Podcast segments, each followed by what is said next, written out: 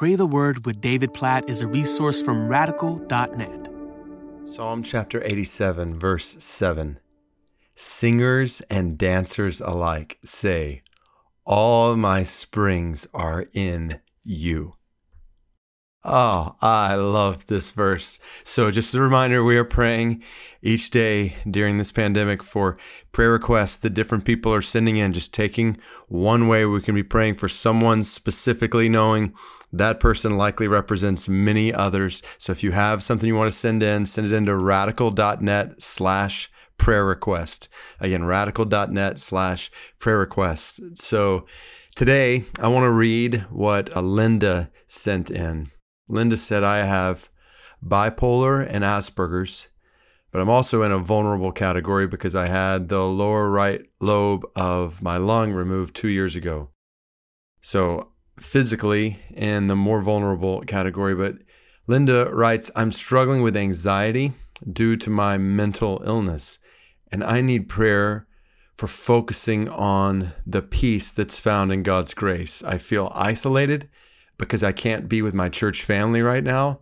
So please pray for me and others afflicted with mental illness that we might seek God during these days. Pray that Christians would reach out to those suffering with mental illness so they can know God's grace through Christ.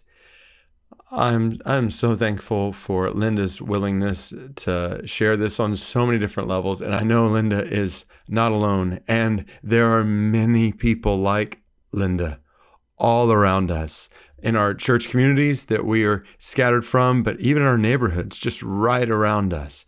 And so I want to lead us to pray for Linda and many others like Linda, and for all of us, that we would be sensitive to ways that we can encourage men and women like Linda who are struggling in different ways right now, particularly due to mental illness. And I just want to bring Psalm eighty-seven seven to bear on this picture. This whole, whole psalm is basically a song about the dwelling place of God in the city of Jerusalem, in Zion, and just the significance of that place, because that's where God had chosen for his glory to dwell among his people. Obviously, we know based on New Testament, the gospel, that we don't have to go to a, a physical place, a temple in the city of Jerusalem to encounter the glory of God now.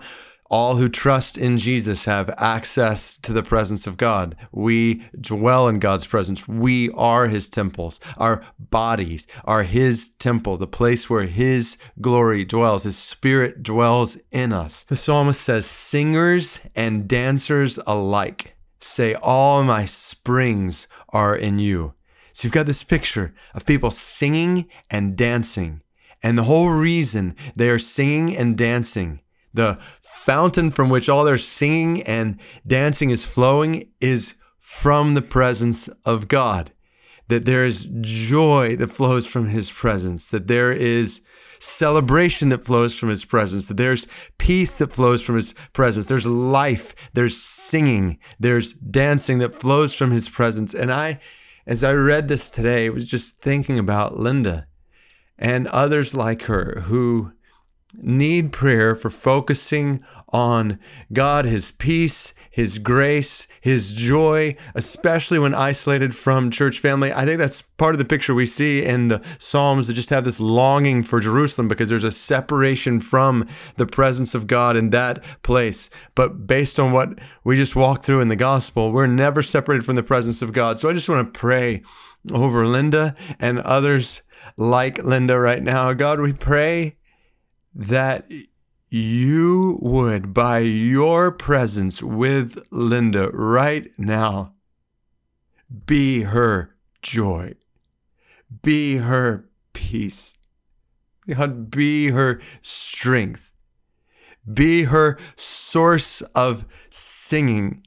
If I could be so bold, God, a source of singing and dancing, that kind of joy that's supernatural, that's unexplainable apart from your presence. God, I pray that Linda would know that you are with her, that you would in a Philippians four kind of way, just remove anxiety and cause your peace, supernatural peace that passes all understanding, to guard her heart and mind in Christ Jesus. God, I pray that over Linda and all sorts of others right now who struggle already with mental illness, who find themselves now in the midst of a global pandemic, maybe separated from others who are encouragement and support. Lord, as they're in a room, in a home, maybe even alone. May they know they're not alone. May they know that you are with them. May they know in a palpable way your presence with them right now. And we pray that they would know your peace, your joy, your life, your grace through Christ.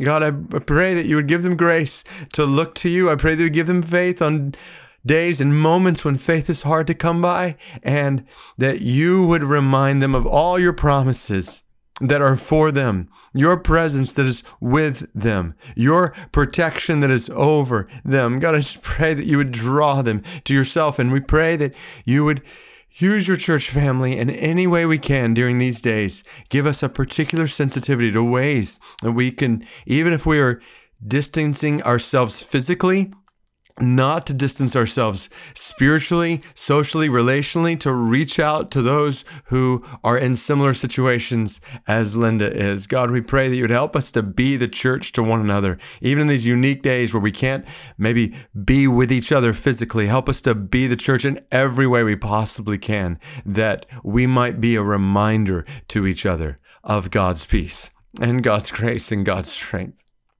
Oh God, we, we pray together right now for Linda and multitudes of others like her. May they say, like the singers and dancers in Psalm eighty-seven seven, all my springs are in you. We say that together, oh God. All of our springs are in you. You are the source of all of our joy. You're the source of all of our peace. You're the source of our life, and we look to you. And we praise you that you are the source of our springs through the grace of Jesus, who made this kind of communion possible with you, this kind of satisfaction and joy and peace and these kinds of springs possible directly through what he did on the cross for us. We pray these things in Jesus' name. Amen.